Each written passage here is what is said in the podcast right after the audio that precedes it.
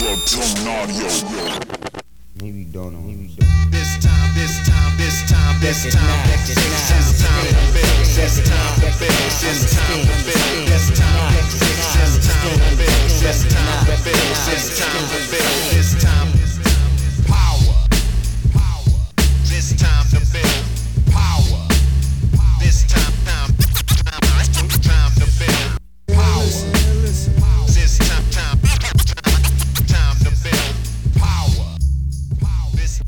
What's up, everybody? I'm your host, Kris Hampton. Welcome to the Power Company Podcast, brought to you by PowerCompanyClimbing.com. This is part two of our expert conversation with Rob Gray. I highly suggest you go back and listen to part one of this conversation, but I know some of you don't really care about the limitations of research and you just want to get on with learning to move better. I get that. You'll do yourself a favor if you go back and listen to my explanation of a few terms that we'll be using in this episode that might be new to you. You can find those by going into the chapter section in your podcast app. In Apple and Spotify, you just scroll down from the now playing screen. Overcast, you swipe, and Pocket Casts, there's a separate tab. In any section in the chapters that's labeled annotation is an explanation of a higher level concept that will help you out in this episode. Okay, this episode is a new format I'm going to be using this year, our expert series, talking with experts who are not directly tied to climbing, but in fields that we stand to learn a lot from. And I'll be breaking in periodically to explain things a little better or relate them back to climbing in a way that makes sense. So when you hear this sound, that's me breaking in for an annotation of some sort. Today's guest is Rob Gray. He's an associate professor at Arizona State University, host of the Perception and Action podcast, which you should absolutely listen to, and a skill acquisition specialist for the Boston Red Sox. He's also the author of two great books How We Learn to Move and Learning to Optimize Movement. And in this episode, we're going to be talking about the main principles in his book, How We Learn to Move. For my money, Rob is one of the best at translating complex subjects into terminology we can all understand. And I've gotten to ask him a lot of questions over the past couple of years about how I can use his work to become a better climbing skills coach. And you're getting a lot of those answers right here. Let's get into it. I want to kind of give people a general idea of it here and, and talk about some of the challenges I've had in you know fitting this framework into a sport like climbing um, and some of the joys of it, frankly. But to to start, can you sort of give us a brief uh, description of the two main theories of how we move um, information processing and ecological dynamics Yeah, so the, the the information processing, you know, a lot of people will all argue with me that I'm oversimplifying these, and there's variants. i'm, I'm asking you to oversimplify so blame me the, uh, the idea is that in information processing is the idea that we kind of move by uh, using kind of um, in models in our head. Like so, when I look at a wall, there's not kind of enough information there for me to know how to climb exact how to control my movements. I need to kind of predict and process information, um, and and kind of you know program my movements. So another kind of key idea in the tradition is that I have these stored movement programs for different Mhm. skills, and so one of the essential ideas in the in the in the information processing approach is I need to build up these programs through repetition. You need to learn the fundamental technique and the alternative is you know I, I lump into I call the ecological approach where um, we argue there's no w- one correct technique. Um, y- y- skill comes from self-organization, and um, it involves directly picking up and adapting your movements based on information from the environment. Now that's you know we went back to the you know skill acquisition is the idea I acquire models Right. and knowledge. Um, whereas in the ecological approach, you know, the idea is you you learn to ad- adapt and have this relationship with your environment. Um, that's kind of Yeah, this. you know, as, as you're describing it, um, I, I can picture climbers who are listening being able to relate to both hmm methods here. And I think a lot of that comes from the language that we have around it. Um, things like muscle memory, processing, you know, memory in general, hmm um, and how we sort of think of it movement working you know almost like we're pulling things out of some metaphorical rolodex yeah. you know and like oh this is how i do this move. You know in climbing in particular we have names for these different techniques you know i'm going that that situation sets me up well for a heel hook or a toe hook or a drop knee or inside flag or whatever we have all these names hmm and by a byproduct of that is that we feel like we have this Rolodex of Mhm. of movements that we, you know, have programmed in, right? hmm So I think it's tricky to wrap our heads around the ecological side at first. Yeah. No, I, I totally understand that. And I think, you know, the where we kind of start with challenging that idea is like bringing up the point you brought before the conditions are never the same, right? Mhm. So do you have a roll in your Rolodex for this move when it's windy, this move when the rock's slippery, this move? So you would need a Rolodex 500 miles of this high, right? For every possible um, variant of these things, right? So, and and the Rolodex is the motor program idea, right? I have a motor Yep. program for this technique that I pull out of memory when I did. So I I and it's it another term you hear a lot is linear, uh, Mhm. linear pedagogy, right? Um, so it's very I perceive the rock face, I decide which move to do, then I act by pulling that out of my memory. It's Right. kind of and it all happens in a nice straight line uh, flow. It's kind of the traditional, yeah. Um, yeah, I think it- part of the reason is because we're taught. That's the way we're taught, and we kind of have this metacognition about well, that's what's Mhm. going on. Um, but you know, I think doesn't mean that's kind of the what's happening necessarily. yeah, Yeah, I, I know you started on the information processing side of things. Like you just said, that's sort of how we learn, um, or how we learn about it. And something caused you to switch, and I'm I'm curious what. Yeah, it was really the the um the really the application, right? When I so I was doing kind of a lot of this research and I was, you know, testing these ideas. Um I was developing, you know, what I did in, for example, in baseball batting, I developed kind of this internal model of how batters p- predict what the pitch was going to be, right? They, you know, based on the count and the situation and all these, you know, what the pitcher was doing. And then I realized that if you had this internal Rolodex of all these different techniques, how do you actually use that to to move the body parts to get that technique to work? Mhm. right? Um, so once I started, so once you start to think, how do you actually use this? And because I needed to know that, like, so how do I actually use this to move the bat or or climb? me?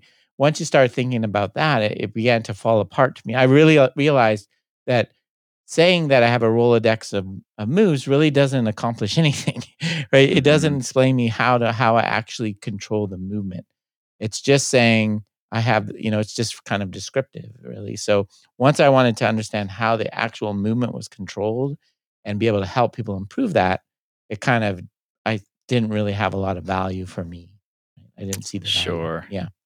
Yeah, I I was definitely on the information processing side of Mhm. things, but more in a metaphoric sense. Yeah. You know, I don't I don't know that I ever saw it as this rigid idea of we're actually processing all of these things in real Mhm. time. Uh, it's just the way I talked about it. It's where, what my language was. Yeah, yeah, for sure.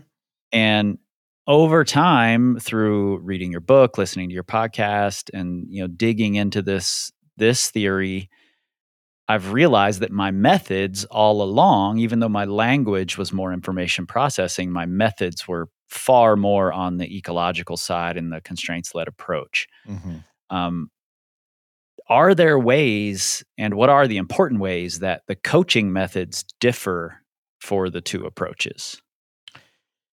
Yeah, that that's you know, there's a couple, you know, eh, you know, the one is, you know, the idea that um you can kind of take the build the programs out of context, right? So you eh, I could build you the program for a certain climbing technique like on a simple ladder, right?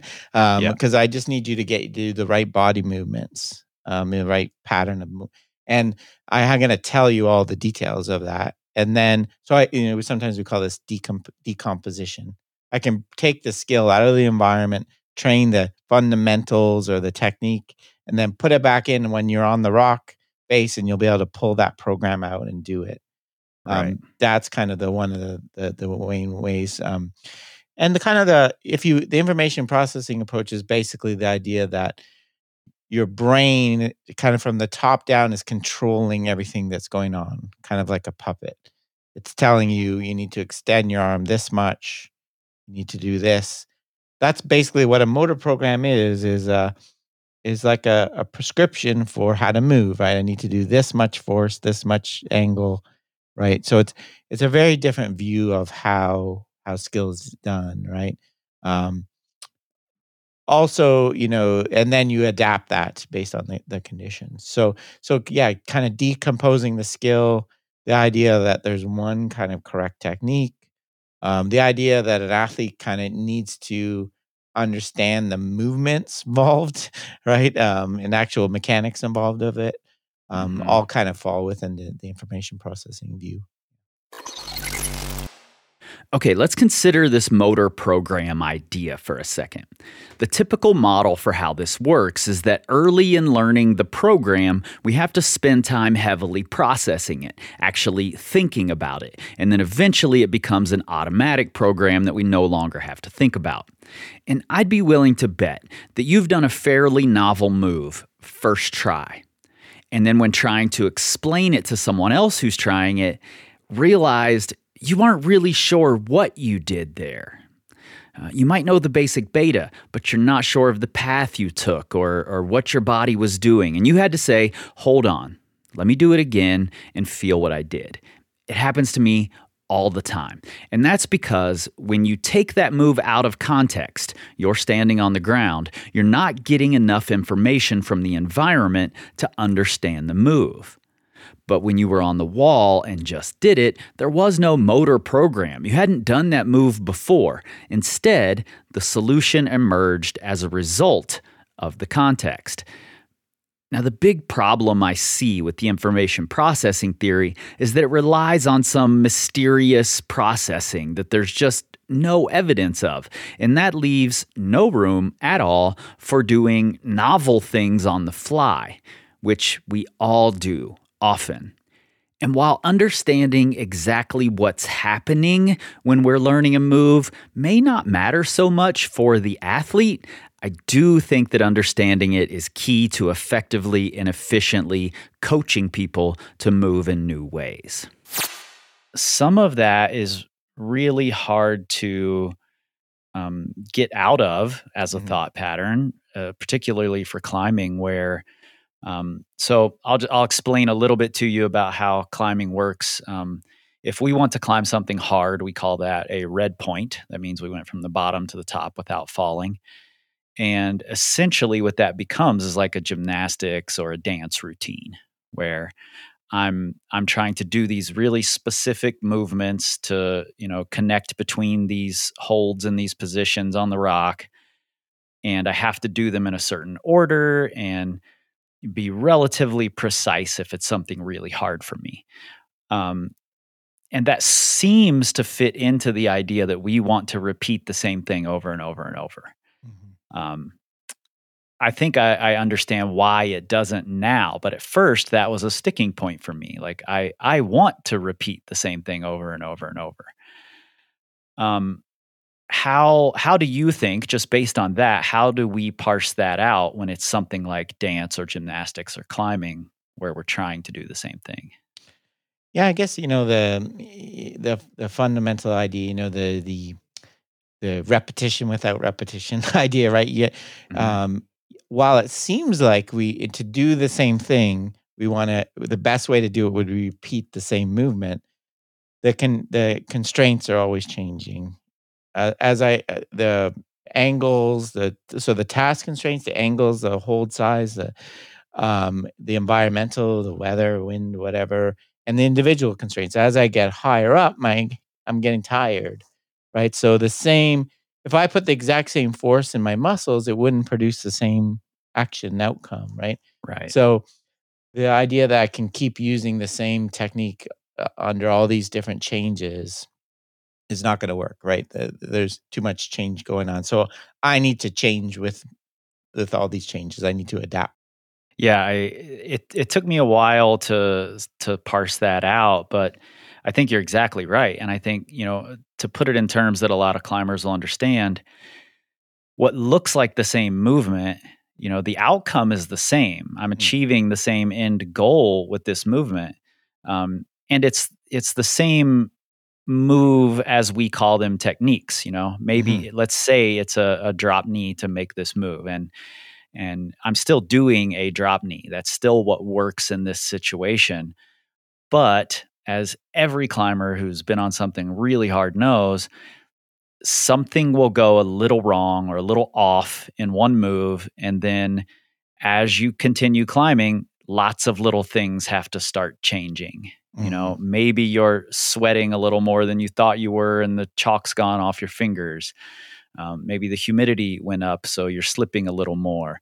Maybe you pressed too hard off of that foot and you know overshot the hold a little bit and and you have to constantly be adjusting and adapting to the situation so while it is the same technique and i'm reaching the same outcome internally there are lots of different things happening every time i get to that spot Yeah. So the yeah, there's going to be, you know, there's some similarities obviously every time you do the same Yeah. kind of thing. That's why we can classify the things. But the idea, you know, or else we wouldn't have climbing and baseball, right? They- They'd be all the, you know, we we hitting and climbing would be.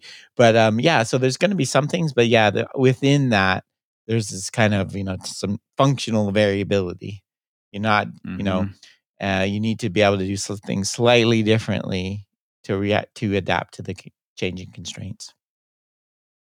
Yeah, I think one of the brilliant things about climbing and and I've seen lots of coaches actually try to get away from this, um, which I think is a mistake, is that oftentimes the way we're practicing climbing uh, looks a lot like climbing. It's really hard to to take us out of that environment because our climbing gyms are pretty similar to what we're trying to achieve outdoors or in competitions.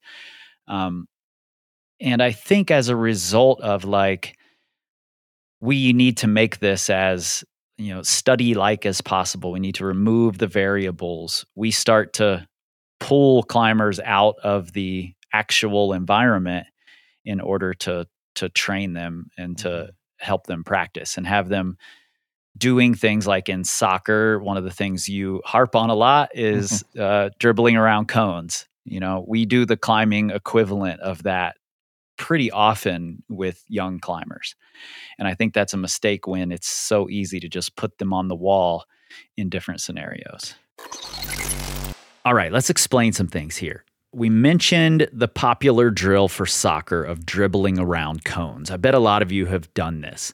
Um, theoretically, that promotes better ball handling and agility.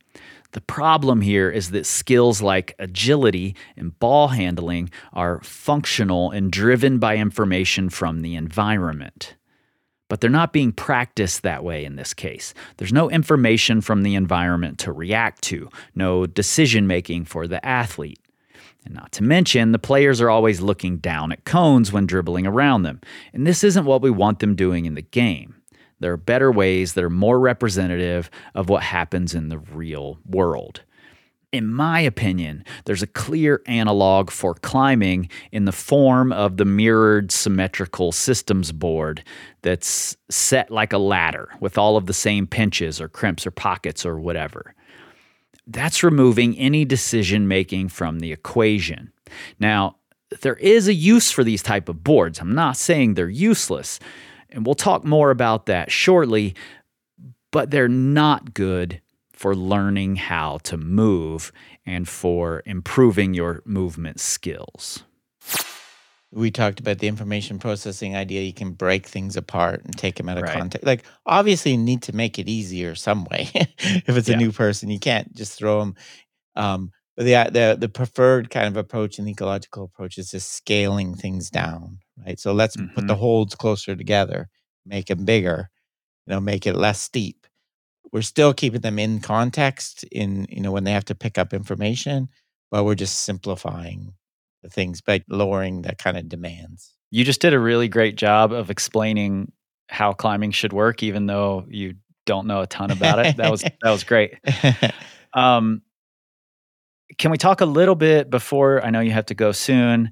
Um, let's talk about how coaching looks in the ecological framework, specifically the constraints led approach and uh, perception action coupling. I would love to dig into those things a little bit. Yeah, so I think there's a you know there's this fundamental shift in the the, the way we coach when we we drop. So the the traditional kind of old is that the coach is the instructor, right? I come to you because you're going to tell me how to climb. you're going to tell Mhm. me what I need to do to get up that. So I'm going to. The coach knows the answer. The coach is there to give you the solutions. Um, to in the ecological approach, that we start with I don't know. I don't know the best way for you to get up the um, even if I did, I can't really tell you. I can't Right. tell you if I told you you need to have a 90 degree, 45 degree knee angle, you can't bring that on board in any meaningful way. So I start with the idea I don't really know what will work exactly for you. So I need to be more of a designer. I need to, instead of giving you solutions, I'm going to give you problems right? Mm, And I'm going to give you different holds and different angles and different, you know, and I'm going to kind of let you self organize and find the solution. But also critically, and I think this is the misunderstanding people have, I'm also going to be your guide, right? If you're doing something that's not working well, I'm going to say, maybe let's try, or either by changing the constraints or giving a cue or instruction, which is a type of, I'm going to like, here, how about try this? yeah. Yeah. So it's not, it's not just completely hands off coaching. So it's not just, or I'm going to get there before you design the holds in certain positions and just let you do anything. I, I'm going to step in and and guide you a little bit too. But I'm but I'm not critically. I'm not going to try to tell you the answers of of how to do it. Yeah. climbing is notoriously bad at that. Um, coaches and climbers alike. We call it beta when there's a you know a specific movement that will work in this scenario, and I very often uh, see coaches talking to their athletes and and just giving beta, just Mhm. saying, "Oh, put your foot there, put your foot there." You know, do this with your hips, and just handing out the answers to the climbers instead of creating some constraint that's going to help them find that position on their own. Yeah. Yeah. Um, uh, Randy Sullivan, who's my uh, colleague in baseball, I just was at the conference. He calls it uh, twit coaching. Uh, Twit tell- coaching. tell the athlete what to do, watch them do it, inform them what they did wrong, and tell them again. he says he's a reformed twit coach. Yeah, yeah, it is very, you know, it is, yeah, you know, it's funny because every sport I talk with and everything says our our sport's terrible for this. We do it. Yeah, everyone thinks their sport is the worst for, yeah, but you, it's true. I'm my my kids are taking uh, tennis now, and I, oh my god. I have to bite my tongue but while they work, spend 25 minutes on working on forehands into empty court. Uh, you know, with you know, get your hand higher. You know, okay, yeah. Um, and then they, you know, they they want to play in a tournament and they struggle because they don't know how to win a point. They know how to do a technically proficient forehand, sort of, but they don't know how to move their opponent around and hit the ball into open space, right? And change the depth. right. Like they've not learned none of that. So Do you just hand the coaches your book?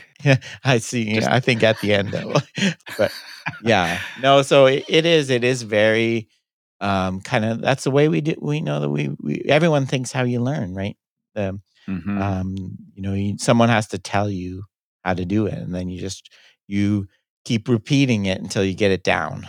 You know, and then you get you know. Yeah, I you know something I realized when I was creating this coaching course just recently is I even though my methods have been largely on the ecological side of things for a long time, I would always ask people, uh, other coaches, when I was doing workshops, when is it okay to to give beta? There are some scenarios where you're going to have to give beta. When is it? And every time it would come up, you know, well, what if they've never seen that technique before? They've never heard of that technique before. If it's a drop knee, for instance, they don't know what a drop knee is, so I have to tell them here's what a drop knee is. This is where it works. And I would always agree, like, yeah, if they don't know what it is, they can't know. But in reality, I can put constraints in place that put them into that position, that help them find that as the solution for this problem that I'm handing them. Because that's what happened the first time. You know, the first person to do a drop knee didn't know what a drop knee was. You know, it wasn't even Mhm. named that at that time. Yes. So Good point. it wasn't a thing. Really quick here, I wanted to give you an example that you'll all likely understand. If you have kids, you've probably seen them climb up a doorway, or you did it yourself as a kid. They are stemming and pressing in opposition and locking in their upper body to move their lower body, and then vice versa. Nobody told them how to do that or what those techniques were called. And if you watch as they get taller and the doorway size doesn't change, the stemming gets harder and harder as their legs get longer, and a new solution will emerge. They'll drop a knee in to get a better angle between the bottom of their foot and the door frame.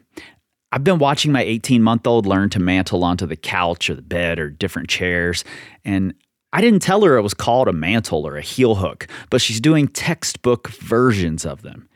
When she doesn't have a side pull available, like inside of a couch cushion, she flips her hand and pushes exactly how a book would teach you to mantle.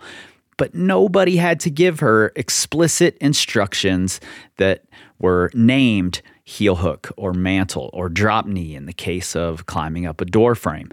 Those solutions emerged as a result of the changing constraints in the environment. Yeah.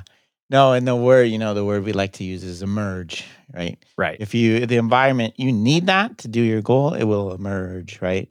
Um, and maybe not always, and maybe not quick, like maybe not quickly, and may, you know, but I would much rather instead of spending like all this time preloading this fundamental and then letting Right. you climb, put you on the constraint that kind of uh, require, you know, as, invites that, and if then you'll see that I'm sure you've seen it. It will just emerge on its own, or if it doesn't, then you can start helping with a instruction or a different constraint or something.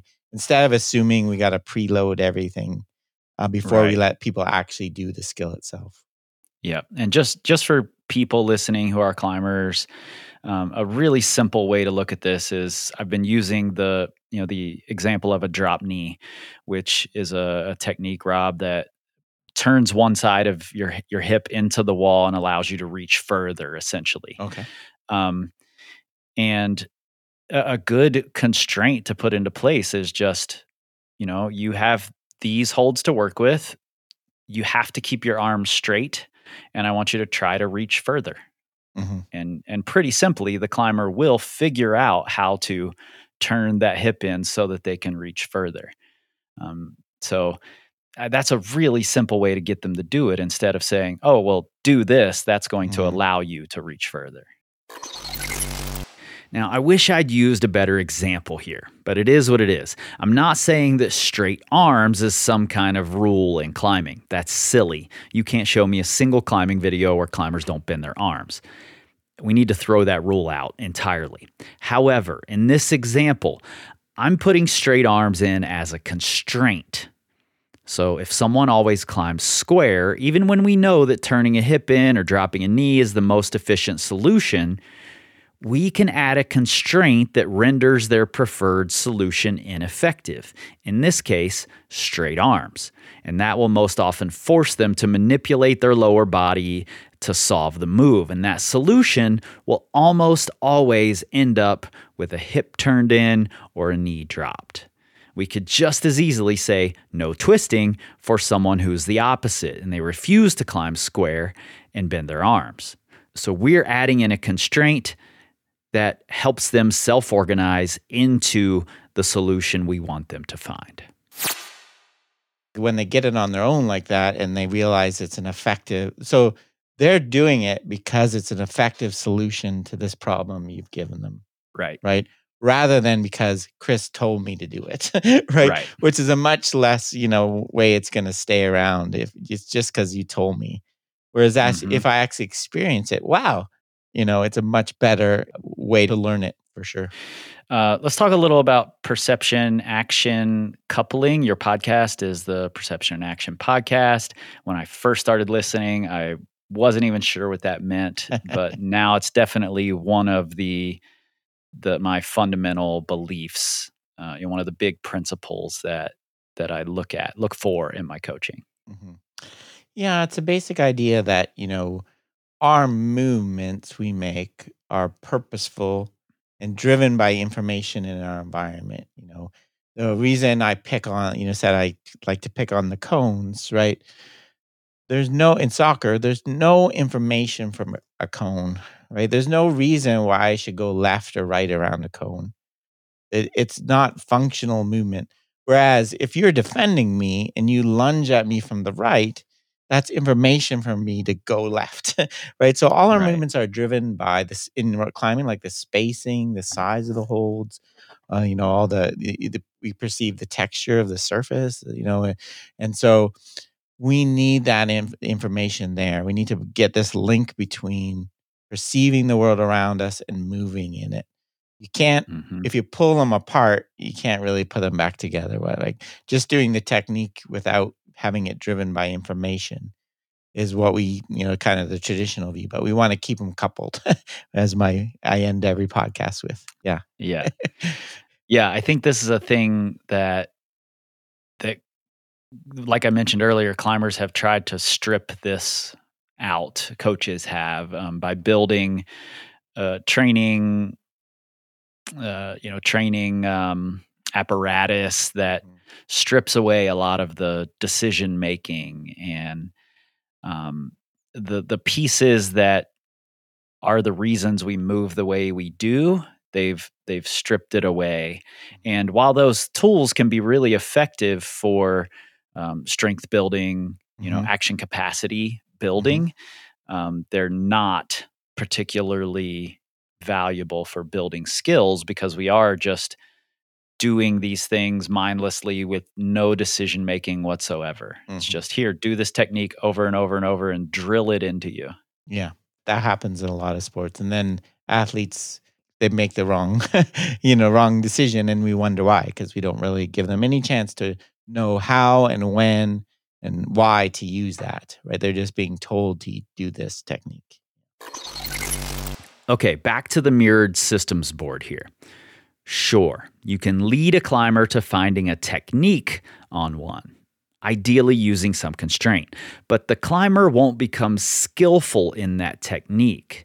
It's going to end up being the same move over and over and over. No further decision making is required from the athlete. But where these boards shine is that they can be an effective way to build action capacity, strength or power or endurance or mobility.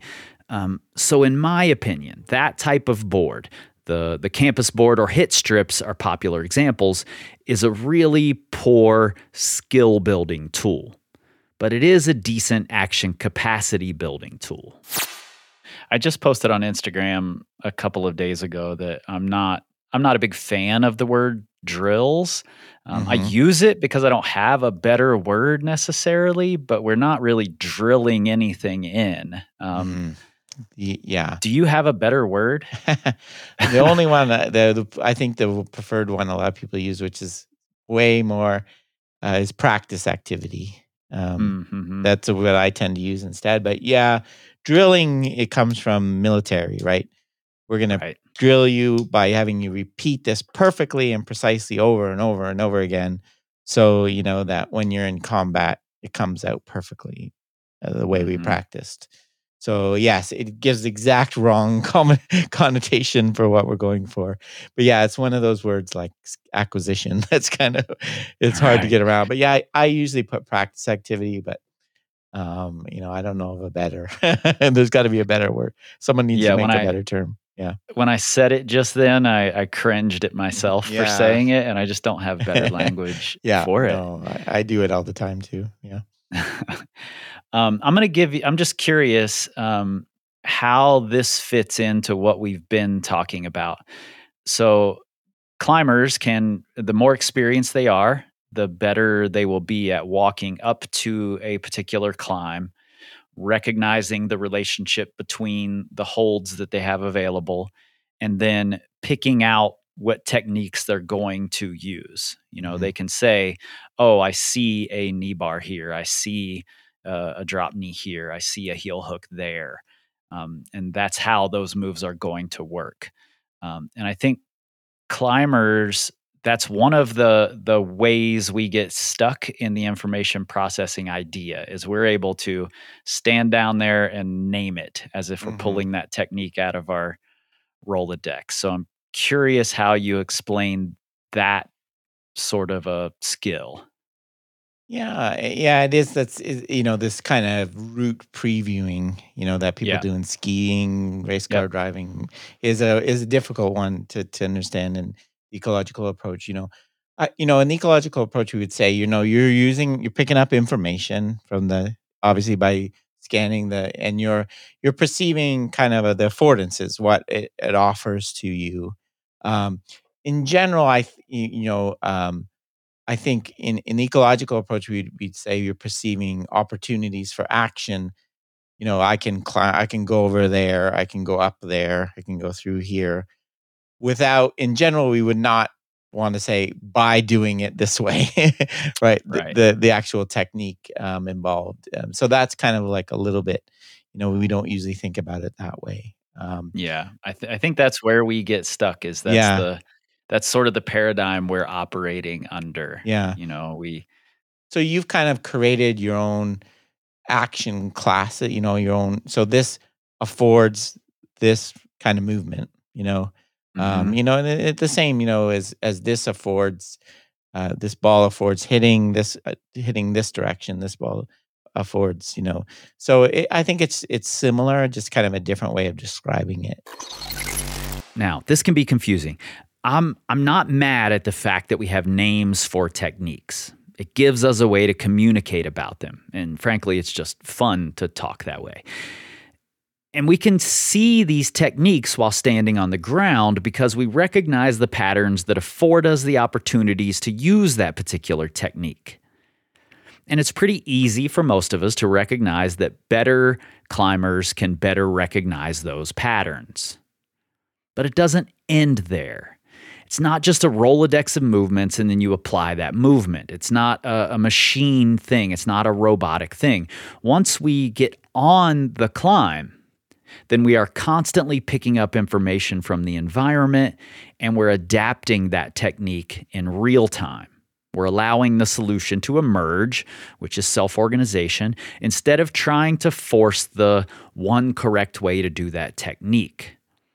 And in, in my opinion, this is when we're expressing skill. There are no best parameters for any given technique or skill. What's best for you will always depend on your action capabilities, your strength, mobility, endurance, etc. So, technique is the name of the chosen solution.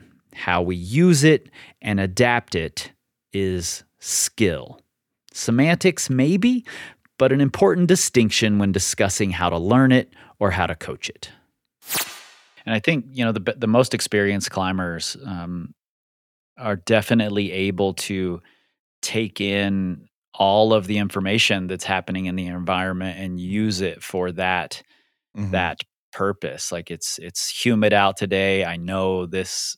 You know, my experience tells me this is going to happen when it's humid or has the potential to happen Mhm. they can name all these things but that doesn't mean that once they get up there they're actually going to use them Yeah, you know i, I know a lot of climbers who make a plan and then get on the wall and they they just do something different on the fly because Yeah. that's what the the situation afforded them.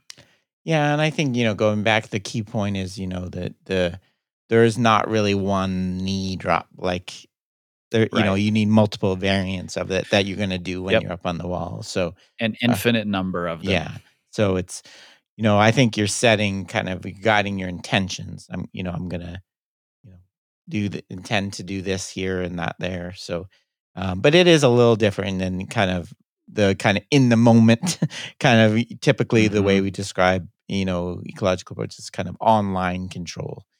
I'm picking up information in the moment to control my action in the moment. I'm not planning what I'm going to do 15 minutes from now when I'm way up there, right? Right. Um, that's typically not. But I think so. So it is a little bit different for sure.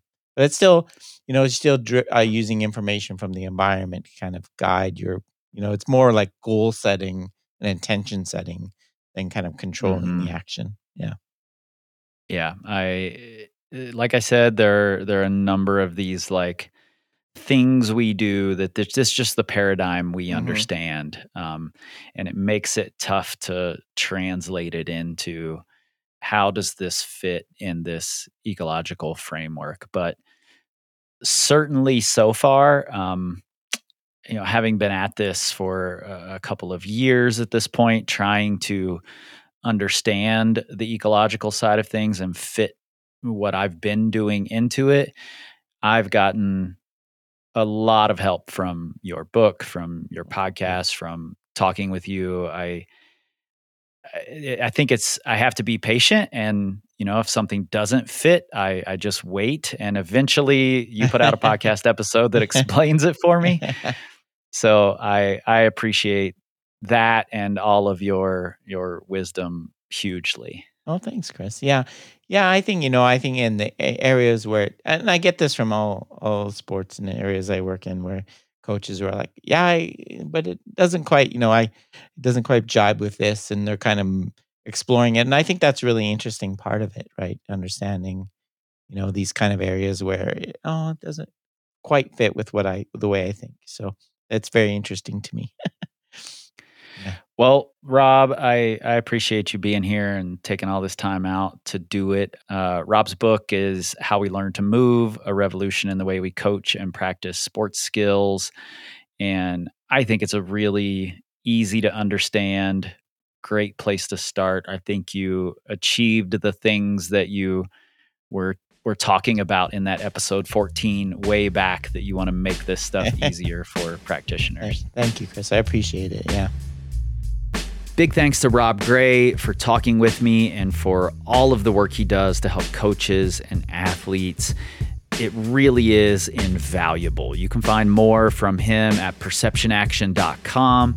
And like I said in the intro, you should absolutely be checking out the Perception and Action podcast. At the link in your show notes, you'll find all of the things we mentioned in this episode. Uh, Rob's two excellent books, my Coaching for Mastery course that attempts to relate these theories to coaching climbers, as well as how you can connect directly with Rob or dig deeper into his work. And if you're a coach, you should do that. And you all know where to find us powercompanyclimbing.com. Learn, grow, excel. No, you don't. No, you don't. This time, this time, this time, this time, this time to build, this time to build, this time to build, this time, this time to build, this time to build, this time to build, this time,